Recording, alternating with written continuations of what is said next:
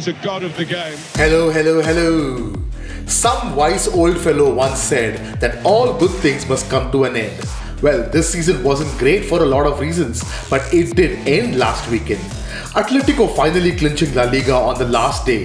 Wait, can you hear, guys? That's the sound of me eating my humble pie after calling them Botletico Madrid few weeks back. Lille clinched the French league title, Liverpool finished third, Bale helps Chelsea finish fourth, Lewandowski finally scored that goal, legends saying goodbye to their clubs, and to top it all, Pep crying as if he just saw the Friends reunion teaser. Let's go! Absolutely world class. Woo! Finally, the league season is over. A perfect end to a not so perfect season. And we have our final winners, losers, chokers, ladies and gentlemen. But before getting deep into it, please allow me the pleasure of inviting Ishan to the podcast. Hello. How are you guys? Just before we discuss quickly how everything unfolded, on a scale of 1 to 10, where 1 being totally devastated and 10 being extremely elated, uh, how would you rate your feelings at the end of this season? Well, uh, I would have been completely devastated if Real Madrid had lost the game. But we did what we had to do at the end, typical Real Madrid style, scoring at the death and winning the game. So, meaning we, as I said in the previous podcast, we shouldn't have been where we were. We shouldn't, we were never in the place to fight for the league and we still did it. So, I end the season being happy and pretty satisfied with how it ended. And congratulations to Atletico because they were clear, clear, clear, outright deserved champions of the La Liga. But you didn't answer me. One to ten. Give me a number. Uh, what ten is devastated, right? No, one is devastated. Ten I'll is say three. extremely. Oh, three. Okay, I thought I would be somewhere around five, six. Okay. Three because we are Real Madrid, man. Oh. For me, I mean, at an overall level, I would put myself somewhere around seven. Wow, Anyways, no, I was little happy for Liverpool. So, a little. Hmm. anyways, we started where we actually wanted to start. Like Ishan gave a very good intro of the things that we are going to start with. Yes, obviously La Liga because that's where the title race was till the end of the weekend, end of the match week. And yeah, Ishan, as said, Atletico Madrid are the champions. They won their 11th title, second under Simeone. But as we know, they didn't do it the easy way. They came from behind to defeat Real Valladolid, who themselves were winning, uh, they, they, who themselves needed to win to avoid relegation. And it was none other than Luis Suarez who scored the winning goal. And uh, on the other side, as uh, Ishan was talking about, Real were 1 0 down until the 87th minute, but scored two goals to somehow win the game. So, Ishan, if you can let us, let our listeners know more about what happened in the Real Madrid Villarreal game. So I saw the Real Madrid game, and we all knew that Villarreal is going to be a tough opponent. Uh, I was surprised with the squad uh, Emery lined up because he pay, played his full strength squad. Everyone was playing. Carlos Bacca, everyone was playing. I was a bit surprised, and I think probably Zidane was surprised as well because you could see that in his in the initial first half where Real Madrid it was completely against the plan Real Madrid had uh, or the approach they had to the game, and Villarreal took it to them because they're a really good team. They're an attacking team. They they have a very good, solid midfield that you know constantly distributes the ball to the wings and to the forward line. And Madrid was a little taken aback, and they got that well-deserved goal uh, early on. Uh, Benzema Benzema had a goal disallowed uh, through offside, marginal again. I don't know. This season has been a little iffy with regards to VAR, but it was offside. Uh, fair enough. But at that very juncture, uh, I was watch tracking the Atletico game, and Atletico were trailing. If that goal had been allowed, for example, Atletico, the message would have been relayed to the Atletico squad. It would have added that extra amount of pressure for Atletico to go out and go all out at attack and try to score a goal, which would have opened the gap for Valladolid. But the moment they noticed that Real Madrid were down in the first half, I think they had that faith that, you know, whatever the result, we'll still win it. And that helped them gain that confidence in the second half uh, to score those goals. Uh, Real Madrid in the second half, I think you know we made wholesale changes. We got all our attacking line in the game. We went all out attack, uh, but our style this season has been very restricted in terms of our attacking flow, and we didn't have too many chances. But when push comes to shove, ball goes to Benzema, he scores. Ball goes to Modric, he scores because those have always been our big name, big game players. But I think the result we were being, you know, hopeful that it might be a fairy tale or a surprise. But I think the result overall for the La Liga panned out as it was supposed to. You know, Atletico throughout the season have been dominant. They just had a really bad last two months where they, you know, gave Real Madrid and Barcelona a look in, but it was never to be. You know, it would have been a real undeserved title for Real Madrid if we had won.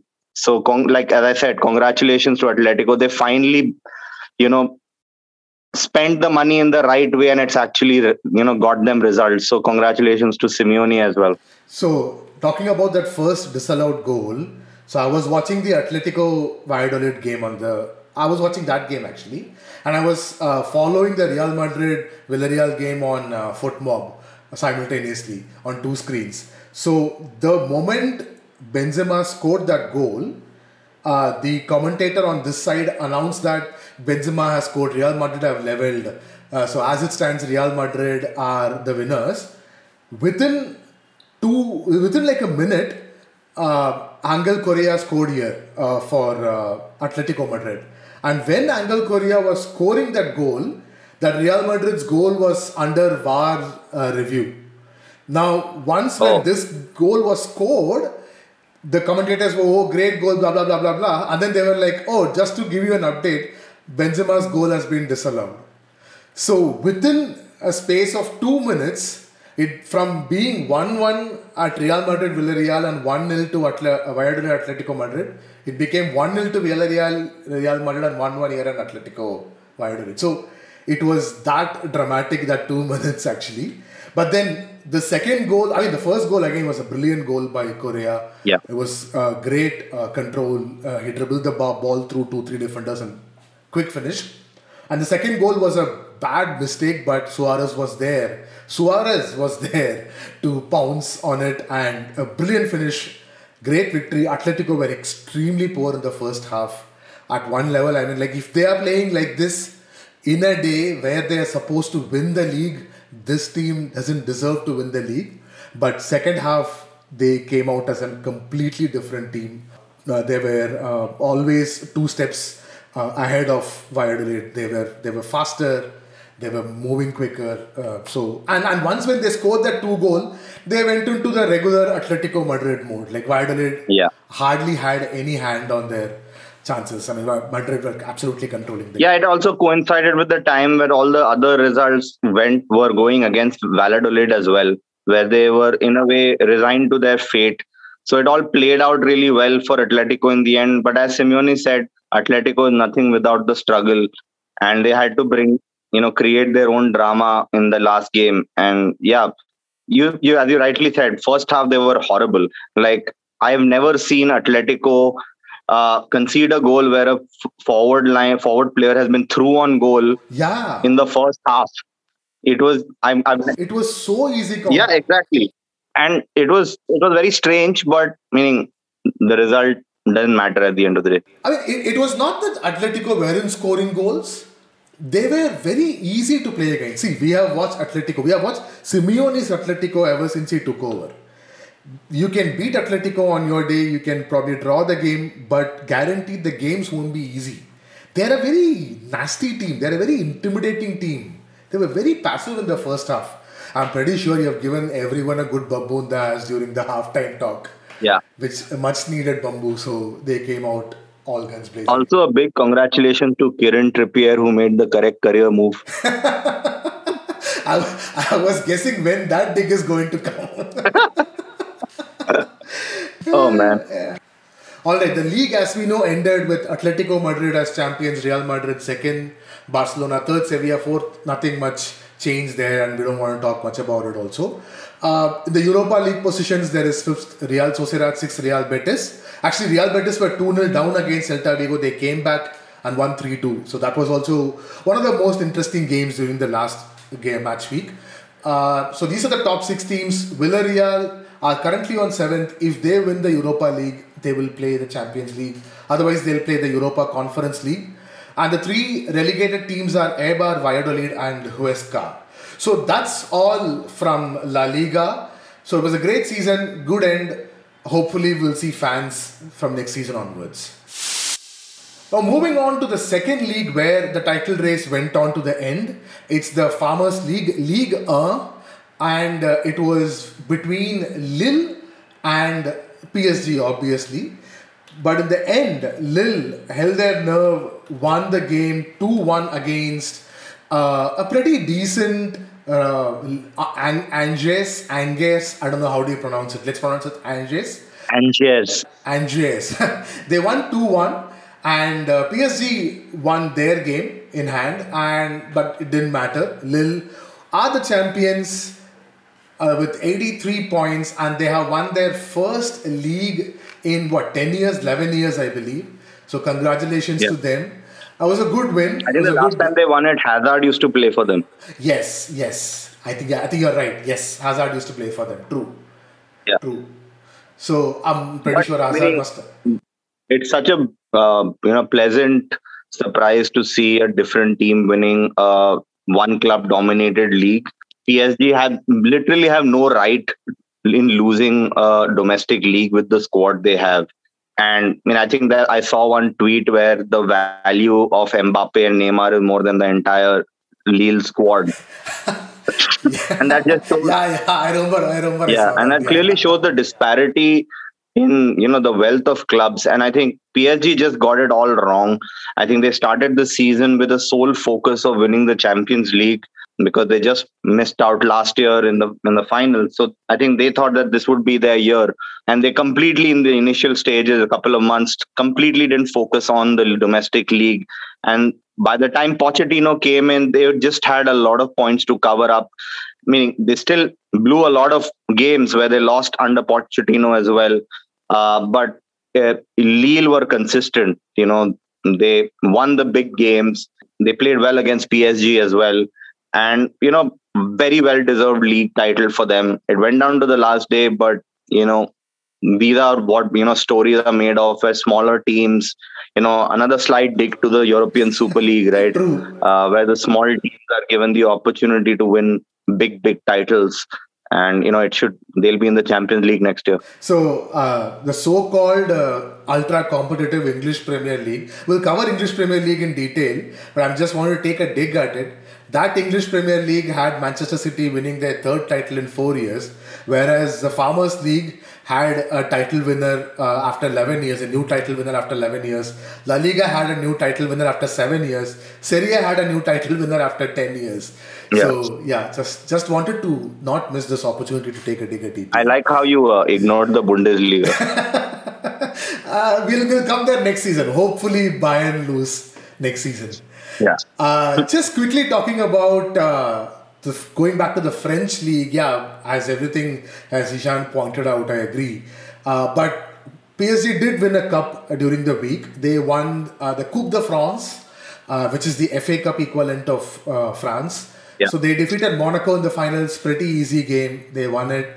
Pochettino adds one more trophy to his cabinet. Now he has won two trophies ever since he joined PSG, uh, which is two more than what he won in Tottenham. Wow. What a trophy laden career. so, so that's about it. That's all about uh, League One. Again, a very good season. They had a lot of troubles. Their previous season ended abruptly. They didn't finish the season, if you guys remember. They started off uh, pretty late. There were a lot of controversies initially. Their multi billion dollar TV deal bombed. Uh, so all the clubs went into a lot of financial stress. So it was good to see a new team, uh, a team that is uh, very uh, true to its roots, winning the league title. So congratulations to Lille. Uh, hope to see you guys. Good to will be good to see you guys in Champions League next year. All right, now let's talk about the league that had very interesting top four race and a league where actually two match two match days happened in the last seven days actually. So it was match week 37 and match week 38 both happened in the last seven days. A lot of fortune changed across these two games. Uh, actually, we're talking about English Premier League, guys. I mean, if, if that wasn't very clear earlier.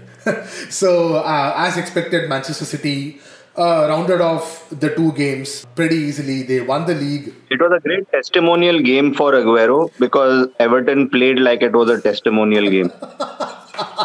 oh God! Oh yeah, that was the oh uh, that was the best line I've ever heard actually about Everton's performance. They were I don't know man. I I don't, I don't want to spend too much time talking about Everton. I mean they showed a lot of promise initially.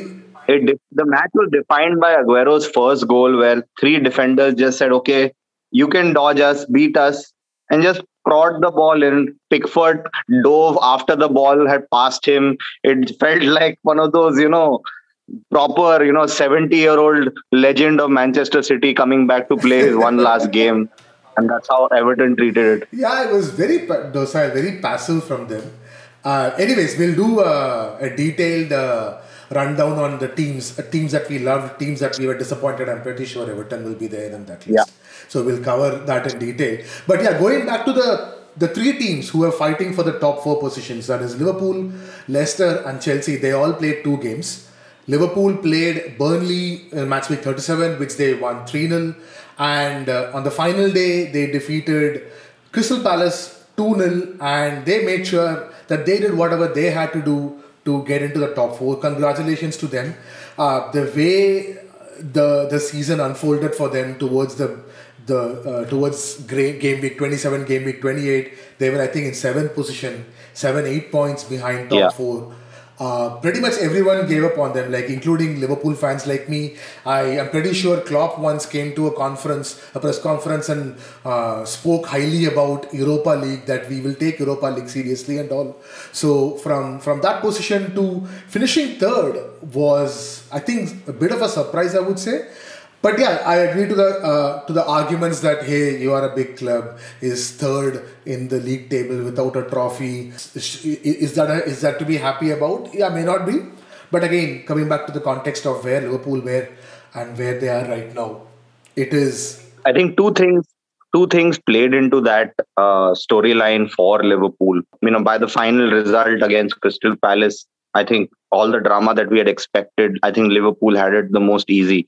And two things contributed to that. As you said, in match day 26 27, Liverpool were out. Like they, we, you know, I remember a podcast we did. We, we, we literally never put them in the top four. Yeah. So one of the two things was Liverpool didn't bottle it, and I think we were discussing this in uh, you know on a WhatsApp conversation where you know Klopp has changed that mentality where they get the job done when it matters. It's not about pro- you know producing sensational performances although yeah. aka Alisson uh, a game or two ago. Uh, but they got the job done. But the other major contributor was all the other teams in the top 4 really really bottled it. Like oh my god i i still do not understand how chelsea still made it to the top 4 with the way they've played in the last month. It is meaning it's ridiculous.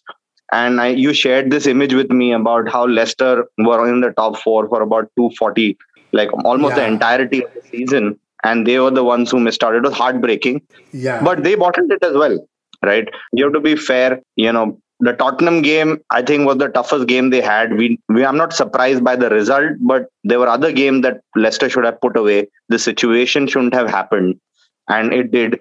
So meaning those two storylines played a very important role in Liverpool being third. And contrary to what you think, I think Klopp will be extremely happy with the third place considering the major injuries and the way they were playing. Yeah, yeah. He was elated, dude. His post match conference, oh my god, he was almost full emotional. I mean, not as emotional as Pep was, oh but uh, he was emotional, and you could you could see the happiness in his face. Like you could see the satisfaction. Meaning, if anyone face. has to cry, you should cry like Pep Guardiola.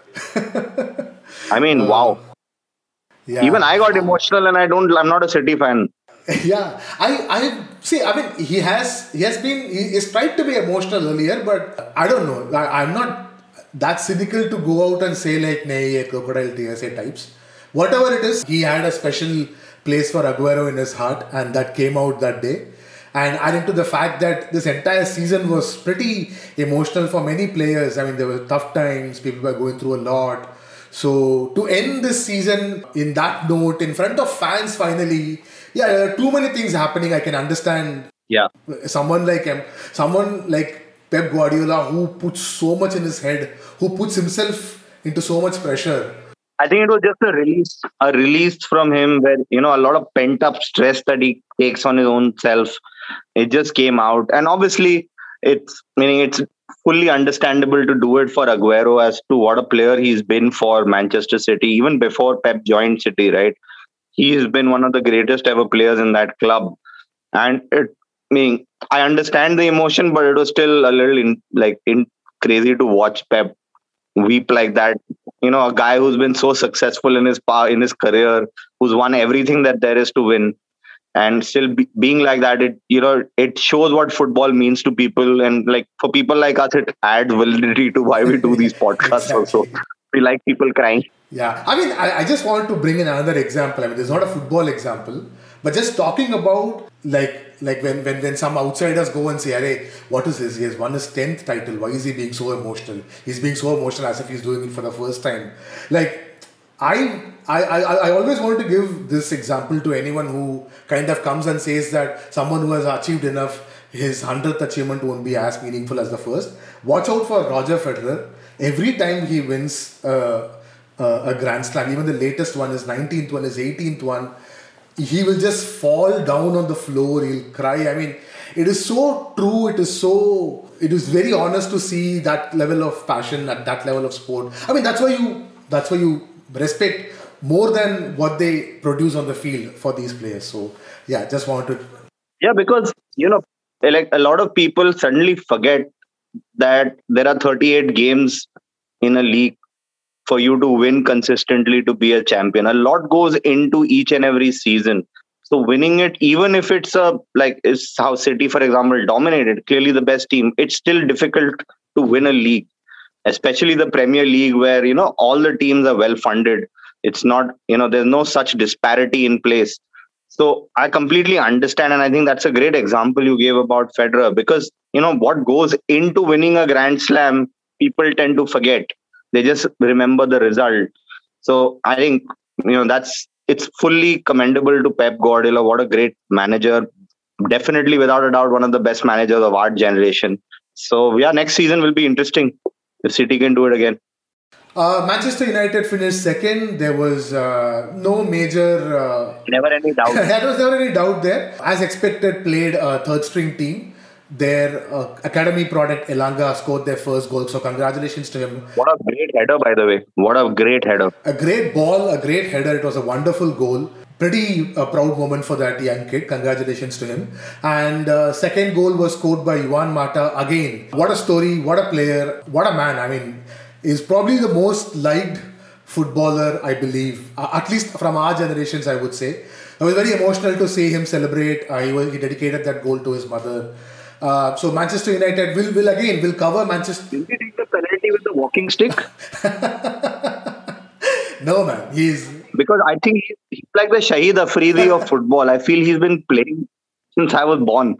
Him, yeah, he's been with what 2000. I, I remember him. First time I remember him uh, hearing about him from I think he played for Valencia, right? Yes, he was Madrid academy. Then he went to Valencia. He played when Valencia had David Silva, you know, uh, David Villa, a great team, Valencia team. Then he moved to uh, moved to Chelsea under Mourinho, and then United. Okay, uh, so Leicester finished, sorry, uh, Liverpool finished third. We discussed about them. Chelsea uh, somehow managed to finish fourth, helped by Tottenham, who defeated Leicester on the last day 4 2. I mean, Leicester were 2 1 up till the 76th minute. Uh, we have talked enough about them choking it up. They lost the game 4 2. Uh, Leicester finished fifth. West Ham finished sixth. Again, a brilliant season for them. Yeah. We'll again cover much more detail about West Ham in our uh, next episode. Yes, guys, we are just to just to give you guys a quick announcement. Uh, we are doing a season review next week.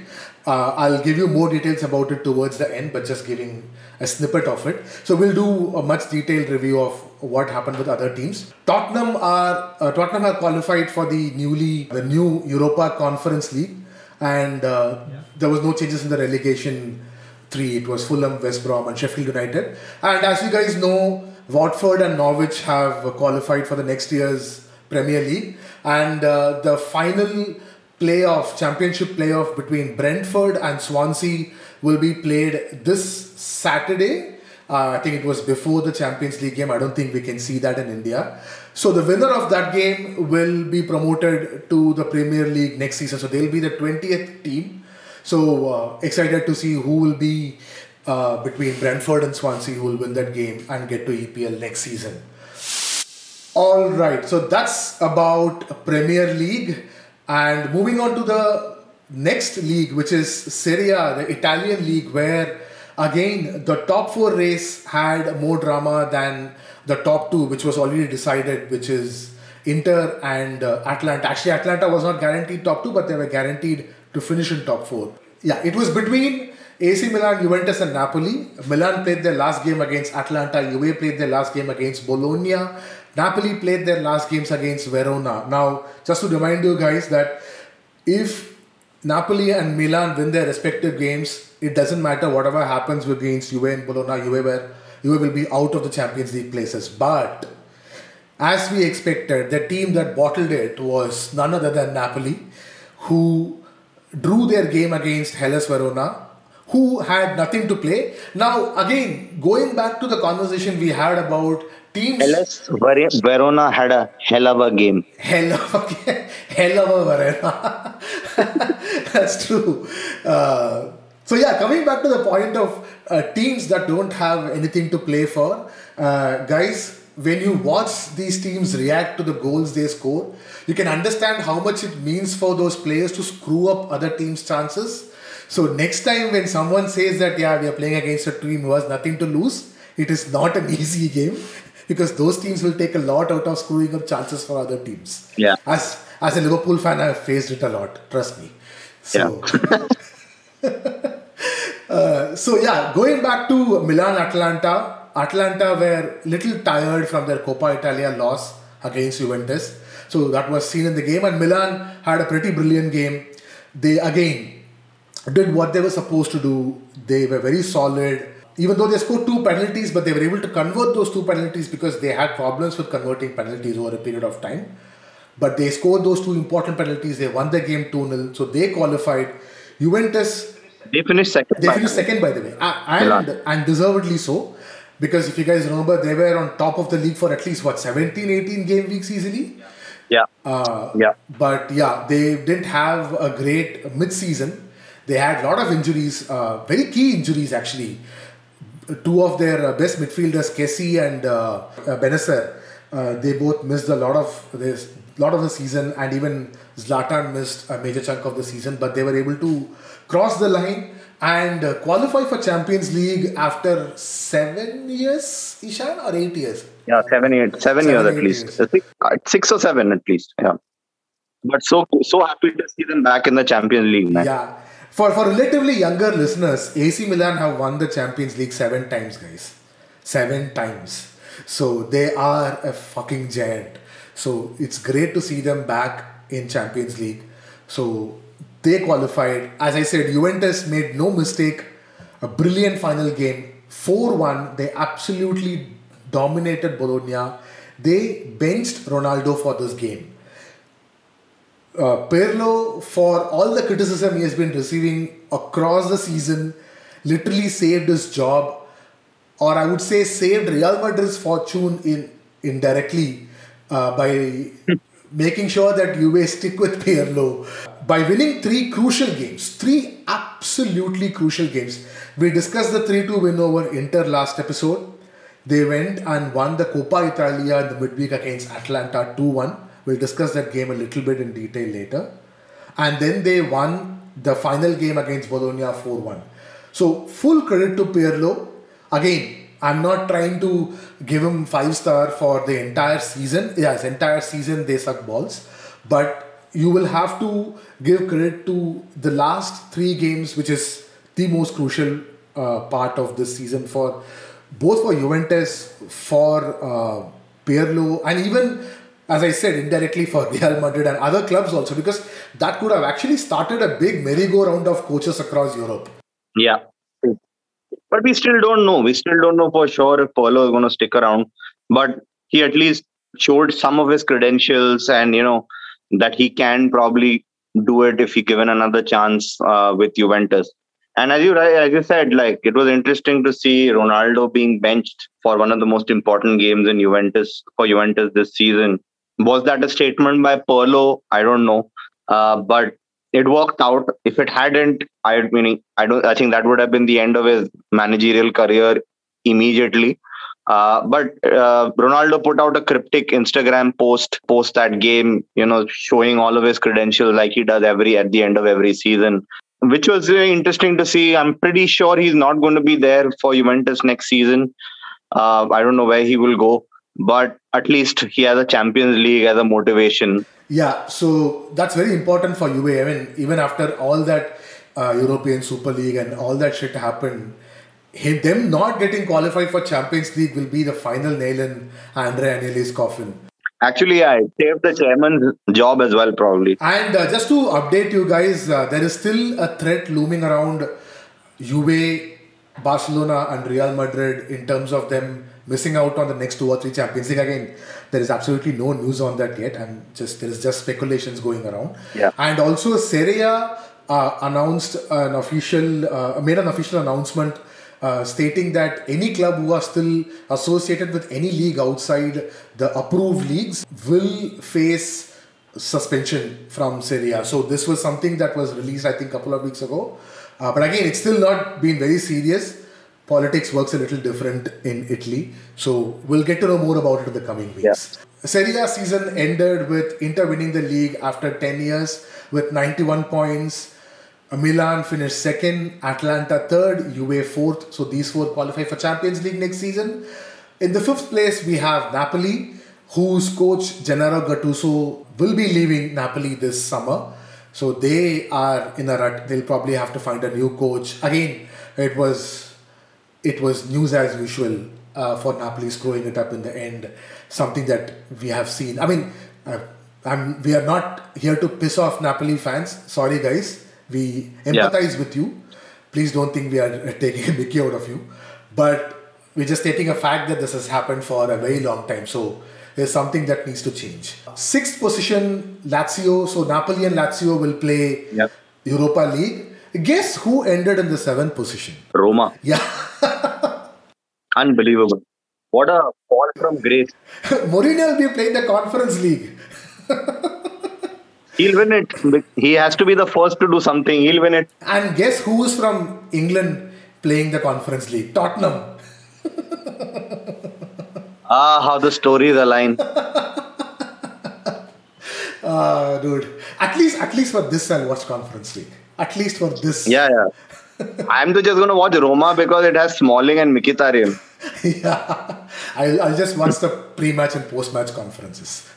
yeah. We'll move on to the league where nothing mattered but one man scoring one goal. So the entire match day was all about one player scoring that one important goal, which he did eventually in the 90th minute. And that is none other than our own Robert Lewandowski, who finally scored that 41st goal, beating a 45 or 46 year old uh, record held by the great, great Gerd Muller, scoring 41 goals in a single season in Bundesliga. We have talked a lot about Lewandowski. We will definitely dedicate a small section to Lewandowski in our next week season review. He deserves that. Just to round off the results, Bayern won their game against Augsburg 5 2. Dortmund finished off their season again. Dortmund, similar to Liverpool, were in rut seven or eight game weeks before. But again, they put on a brilliant run. They won all their games. They even won their uh, uh, DFB Pokal Cup and finished third in the in the table. Leipzig finished second. We all know Nagelsmann is out. He is joining Bayern. And uh, Jesse Marsch, who's the current uh, Salzburg coach, he'll be joining Leipzig as the head coach. He's from America. He's probably the first or second American to coach in, in Germany. Dortmund, we all know Terzic is leaving. He'll be replaced by Marco Rose. Wolfsburg finished fourth. Uh, they weren't in top four for I think the last three four seasons. I think ever since De Bruyne left. Yeah. So good to see Wolfsburg back in top. No, no, they were there after that as well. I remember the famous Ronaldo hat trick against Wolfsburg uh, in the Ah, Champions so- League when so that was the season. So so they qualified that season because of their uh, because of De Bruyne the season before that. So Yeah, so De yeah. In 2014-15 season helped them to qualify, and uh, then he went to uh, City.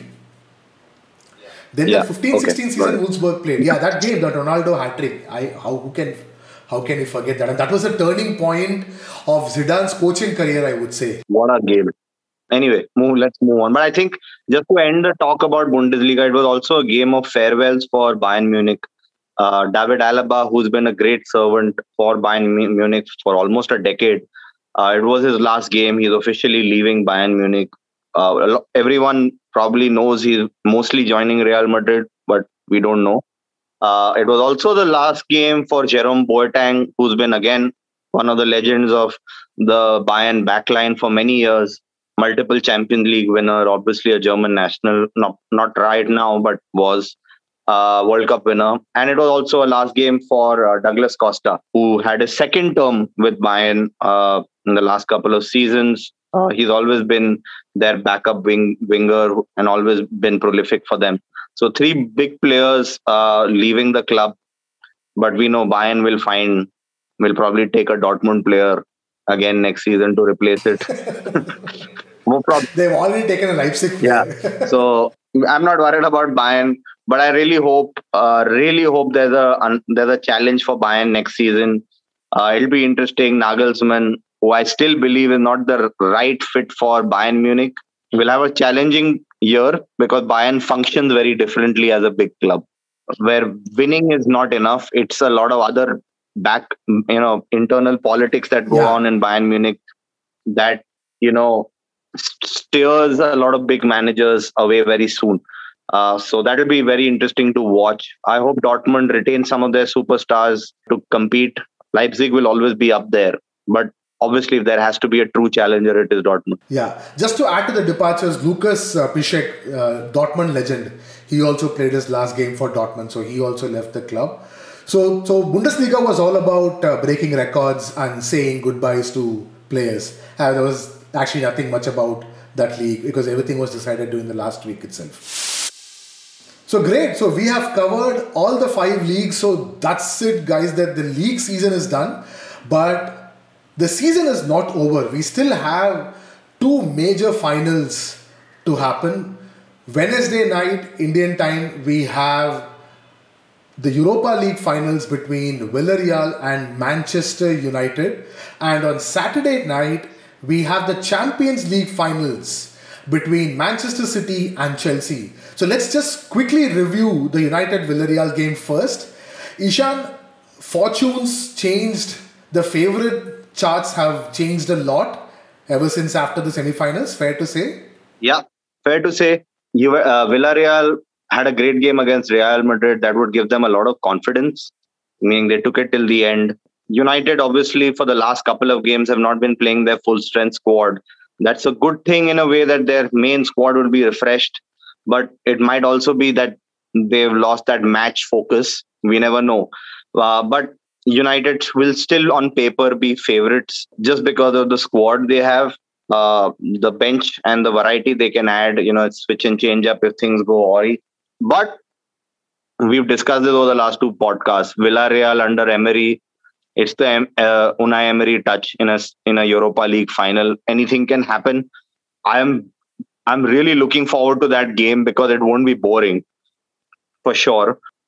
But for me, I would go out on a limb saying it will be United lifting the trophy uh, again. I think they won it two, three years ago, and when Mourinho was there. But I think United are favorites on paper. I agree. I, I agree. United are favorites on paper. So if I have to put like definite numbers to it, uh, post the semi-finals, I was giving let's say 70-30, 70 United to 30 Villarreal. But if you ask me now, I would probably say 55-45. 55 United to 45 Villarreal. Because I was just going through Villarreal's number also, their team also. I mean, they don't have a dud team. They have Pau Torres, who is a, uh, a Spain starter defender. Raul Albiol, a very experienced head. People must have remembered him from, I think, the Napoli days. Uh, they have uh, midfielder, they have Dani Parejo, who is a Valencia legend. I mean, people who follow La Liga know more about Dani Parejo. Yeah. Um, I'm not sure whether Coquelin is fit. Or, uh, they have Etienne Capoue, who's a decent midfielder.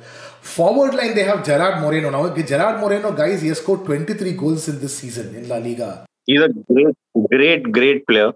Uh, very underrated, and he's finally getting his merit for the national team as well. And they have, I, mean, I think you want to say it, Carlos Bacca. Yeah. Who's a, you know, who scores goals for fun when he's in the mood. Yeah, and Carlos Bacca is also a big game goal scorer. Like he has that ability to raise to raise his game in big games. So again, all I'm saying is that why I increase Villarreal chances from 30 to 45, but I'm not saying Villarreal are favorites yet. United are still favorites, even though they didn't have a great end to their season. Uh, understandably so, that because they were playing with thinner squads, uh, and back in the mind, they know that they have nothing to play in the league. So definitely those things must have impacted. I'm pretty sure they're well prepared for the finals. So it's going to be a great game. Looking forward to it. So we both are going with Manchester United favorites, but we are not completely ruling out Villarreal, and we are saying that it's not going to be a walkover. It's going to be a good game. All right. Now coming to the big one or the bigger one, the Champions League between Manchester. Walk over. Dude, to be very honest, uh, just to remind you guys that I think after the semi-finals happened, I gave Chelsea a chance. Remember, Ishan, you were very surprised when I gave Chelsea a chance. Yeah. At that point of time, I had some justification. But right now, yesterday, I genuinely spent about 15 20 minutes. I thought so deep. I argued, counter argued myself to see whether I can give Chelsea some chance. I, I couldn't. Basically, Bala crazy. the point is, the point is, I dug so deep to see if there is any way that I can hold on to my choice. I, I couldn't. I, I literally couldn't. I think the only chance Chelsea have is to take the match to penalties. Yeah, that is the only chance. But there also, I have a problem because Kante wasn't 100% fit. Now, it looked very, very minor. Uh, I think he must have felt a slight niggle. They didn't want to take a chance, so they took him off immediately. So he is key. I mean, I don't have to say how important Kante is to any team. Let's don't go there. Yeah. Eduardo Mendy, their champion goalkeeper this season, was injured last game against uh, Aston Villa. Uh, so again, his injury in, is in question. His fitness is in question. Again, as far as what I have read so far, it doesn't look serious. But again, there is something that will play on the back of their heads. Just by seeing Kepa on the goal in itself is 5% away from Chelsea. Take 10% away from But now it's scripted. Now, if Kepa is playing, then we know it's a penalty shootout because he has to be substituted.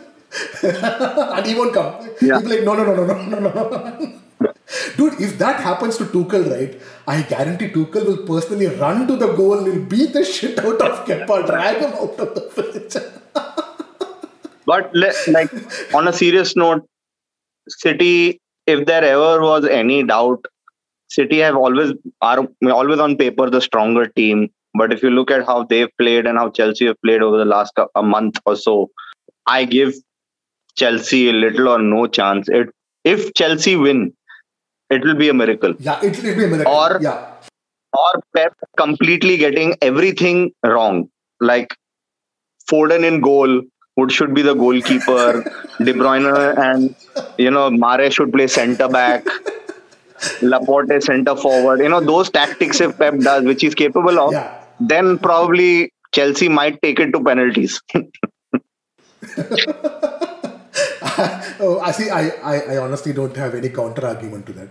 That's what I was trying to do. See, the only, the only, only chance, like tiny, miny, like this nano chance, if I have to give Chelsea, that's because City had like kind of a bit of an emotional release over the weekend, whereas Chelsea ended the season with. I mean, they they're still pissed. They are still hot. They are still, you know, um, they still want to finish the season on a high note. So there is that anger or whatever you call it that there. That slight edge is where Chelsea has advantage over the million other factors that you would put uh, to compare two teams. But, like know, that's I agree with you, but the current scenario they can't buy a goal. Yeah.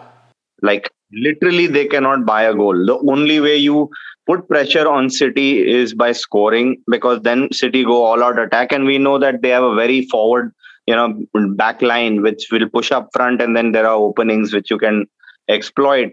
But if you let City play the way City plays, which means you barely have the ball for 70 minutes, meaning it's not going to happen. Kante needs to probably have the best game of his life to impact this game. And that's going to be very tough because if Tuchel puts Jorginho, Foden, Foden will run all over him or around him. Yeah. And Kante will be just outmanned because there'll be Foden, De Bruyne. Uh, there's too many for him to man. man. So just tactically in terms of man for man, I find it very difficult for how City, uh, you know, Chelsea can contain this City side. But you know, Champion League final storylines are built for this. Werner might have his greatest game ever. He might, yeah, you might score. Pulisic could do it for America.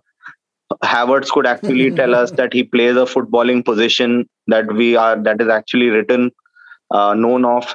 Uh, you never know what can happen. Thiago Silva can come from back from the dead, score a header. A lot of things can happen. That's why we watch football. It's a Champion League final. Anything can happen. But after a really long time, I'm seeing a pretty one-sided uh, Champions League final. I thought, you know, PSG Bayern would be really one-sided, but it wasn't. The result obviously showed otherwise, but it was pretty evenly fought out in the game. Uh, but this, I do not see Chelsea having any chance. It will be a miracle if they do win this game. It is. Miracle is the apt word if Chelsea wins this. I mean, this is this is even a bigger miracle than Chelsea winning in 2012 versus Bayern. Yeah. Because there at least they had someone like Drogba. Like people could have can could expect someone like Drogba to just raise above everyone else and, pro, and produce a moment of brilliance, which he did. I, I don't even see that player in the Chelsea team right now. Exactly. Yes, Kante is there. Kante is a one man army. But we have seen football for a very long time. You need that finisher. Again, I'm, we're not trying to be too negative for Chelsea fans. If you have to have, if you want to hang on to some level of a positive thread, I would hold on to Kante's fitness. Yeah. Nothing else. And Eduardo Mendy. Eduardo Mendy. Yeah. Those two are the best opportunity, best chance for Chelsea to get it to penalties. I'm not talking about winning. Get it to penalties at least. Yeah. All the best to all all four teams, all four clubs, all four fans. Uh, remember, guys, it's okay even if you lose. This is not the end of the world. You have another finals within one year, so and in three months everything will yeah next year madrid will be back in the champions league finals yeah. so fine and in two weeks we'll have euro starting over so we'll be we'll, we'll forget all our manchester united and liverpool connections and start fighting for portuguese and netherlands and italy so everything yeah. will be forgotten just to round off this episode we are going back to our quick headlines section so we are going to talk about headlines about only one specific topic, which is all the national squads have been announced, or most of the national squads have been announced for the Euros 2020. We are recording this on 25th May, Tuesday, 11:30 a.m. So as of now, I think about seven, eight teams have released their uh, released their squad, released their final squad for the tournament. Uh, there were a couple of surprise inclusions and a massive surprise exclusion. But let's talk about the surprise inclusion first. Happily surprised to see Karim Benzema back in the French squad. There is no one in the world other than Karim Benzema and his immediate family was as happy as Ishan. it it was definitely the moment of the week for me because it came out of the blue. I uh, it came out of le blue. but you know, Karim Benzema, we've all known, is one of the best forwards in Europe, if not the world. And you know, there were a lot of politics that you know, any like banned him or you know, prevented him from being part of the national squad. But I think, imagine, you know, what a sight it would be for other big teams in Europe. Hey, Deschamps is like, okay, I've decided to bury the hatchet and I'm just going to add the best center forward in Europe into the best team in the world. Yeah. Right? And a forward line of Mbappe, Griezmann, and Benzema, meaning if God, I I don't want to be the difference here. You- I really don't want to be the just the squad of squad France has, you know, the options they have, it's ridiculous. It will be a massive, massive failure if they don't win this Euros. Because without a doubt, there are they are the strongest team, man for man, compared to any of the other big nations in the Euros. And you add Benzema to that fold, they were stronger without without him. Now you add Benzema to that, and I mean, I'm personally so happy because Benzema is one of my all-time favorite players just because of who he is, what a professional he is, what he's done for Real Madrid over the years. He's made for that. He needs that big moment with his country as well, and he's ready for it. And I think he had a L'Équipe uh, interview yesterday where you know the, he was asked, you know, what role would you expect? You know, so he said that you know. Desch- we he had a man-to-man conversation with Deschamps. They buried the hat- hatchet, and if there wasn't a role, Deschamps would have, wouldn't have picked him. So obviously Deschamps has a plan. We saw all the big superstars of France excited that Benzema is coming back because who wouldn't be? Like, you know, Mbappe is not the kind of guy who will say, "Oh shit, Benzema is here. I'll probably lose my place in the squad." That's not going to happen. So it's only a a bonus for France. Uh, I think the next big highlight, and I think before you say it, outside this news, was the exclusion of any Real Madrid player in the Spanish squad. when you look at the ground reality, I'm not surprised. I probably am very uh, upset about Nacho not being selected with the season he's had for for uh, for Real Madrid.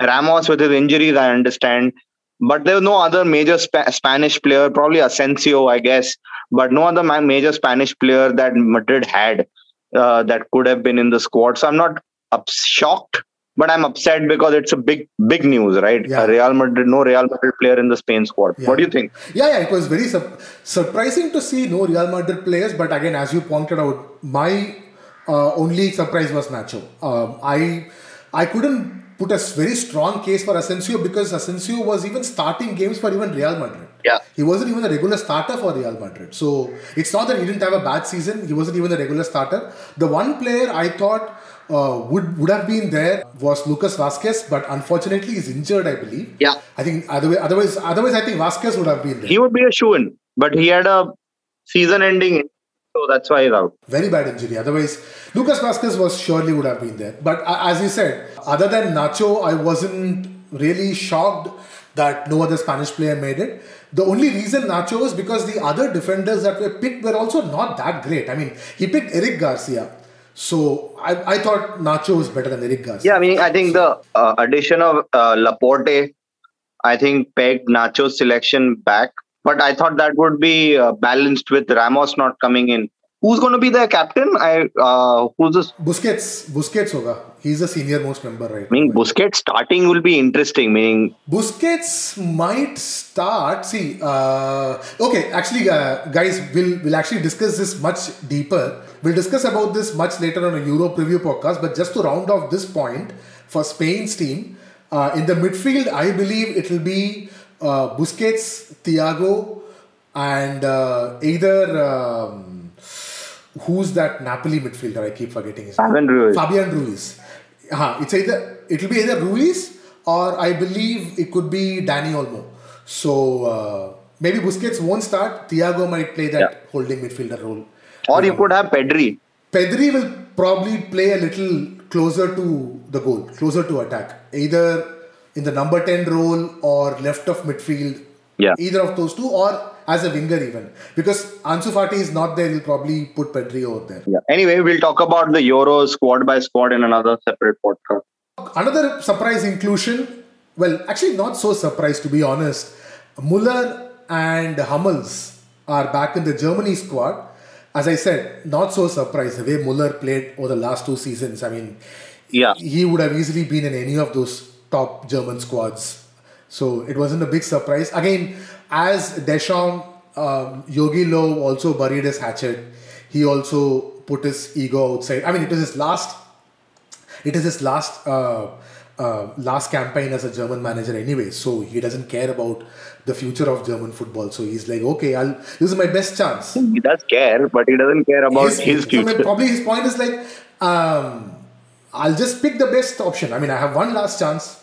Let's pick the best team and uh, give it a good chance. So. Uh, logical choice. Uh, it wasn't uh, much surprise to see Muller and uh, Hummels back in the squad. So again, Germany has announced their squad. Belgium, England, who were supposed to announce their squad yesterday, uh, delayed their squad selection. I think it's getting announced today sometime. Uh, other than that, no major surprise, and we will do a, a Euro preview later. But to round off our our last season league season episode, guys, I mean we still have a couple of more episodes uh, to talk about the Champions League finals and the season uh, review and the Euro. Next week, in addition to doing the Champions League finals review, which we'll finish off in like first 15 minutes, we'll do a proper full season review. So we are going to review the season across the five leagues, at least across three leagues, based on a series of factors. Factors such as best recruitment, best squad recruitment, uh, best transfers, the top three transfers, top three manager coaches, top three centre backs, top three fullbacks, midfielders, forwards, etc. and etc. Now, Ishan will have his opinions, I will have my opinions and choices.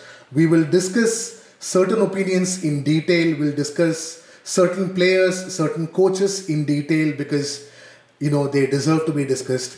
But in addition to all this, we want you guys, we want you listeners to also be involved in this. By the end of this episode, I'll share a link in our description, a Google Doc link. Now, people who are lazy enough to go to the description and click on the link, we have our domain name, guys. You can go to sportscharcha.com. As simple as that. S P O R T S C H A R C H A sportscharcha.com, no space, no hyphen, nothing in between. It will directly take you to the Google form. Fill in your choices. None of it is compulsory. If you don't want to put top three, you can put top two. If you don't want to put top two, you can just put one player, one manager, no problem. For every answer, we have given a short description box. If any of you want to describe want to justify your opinions. If anyone any of you wants to share an interesting insight that happened in this season uh, a funny insight or something wacky something very funny uh, please do share. If you find it interesting funny like a lot of very insightful we will read it out in our next episode. We'll be happy to do that. Uh, so so don't wait. Get down to sportscharcha.com immediately and uh, fill in and uh, we'll have a lot of fun next week. I'm totally looking forward to next week. It'll be it'll be a slightly longer episode. We'll try to keep it as crisp as possible, but it'll be interesting. We'll make sure it's it's fun. All right, guys, that's about it for uh, today. We will see you all next week. Again, all the best to Villarreal, Manchester United, Manchester City, Chelsea, Brentford, Swansea, to all your games. All the best have a great week, guys. Bye bye. Take care, guys. See you next week. Thank you, everyone, for listening. If you enjoyed what you heard, please make sure you hit the subscribe button and also, please, like we are literally begging, to rate our podcast on whichever app you're listening to. It not only helps us, but also new listeners to easily find our podcast. You can also reach out to us on Twitter at the rate Sports Charcha. A big shout out to the Jam Room Audio for our theme music. You can follow the Jam Room on Facebook at the rate the Jam Room Audio. Bye.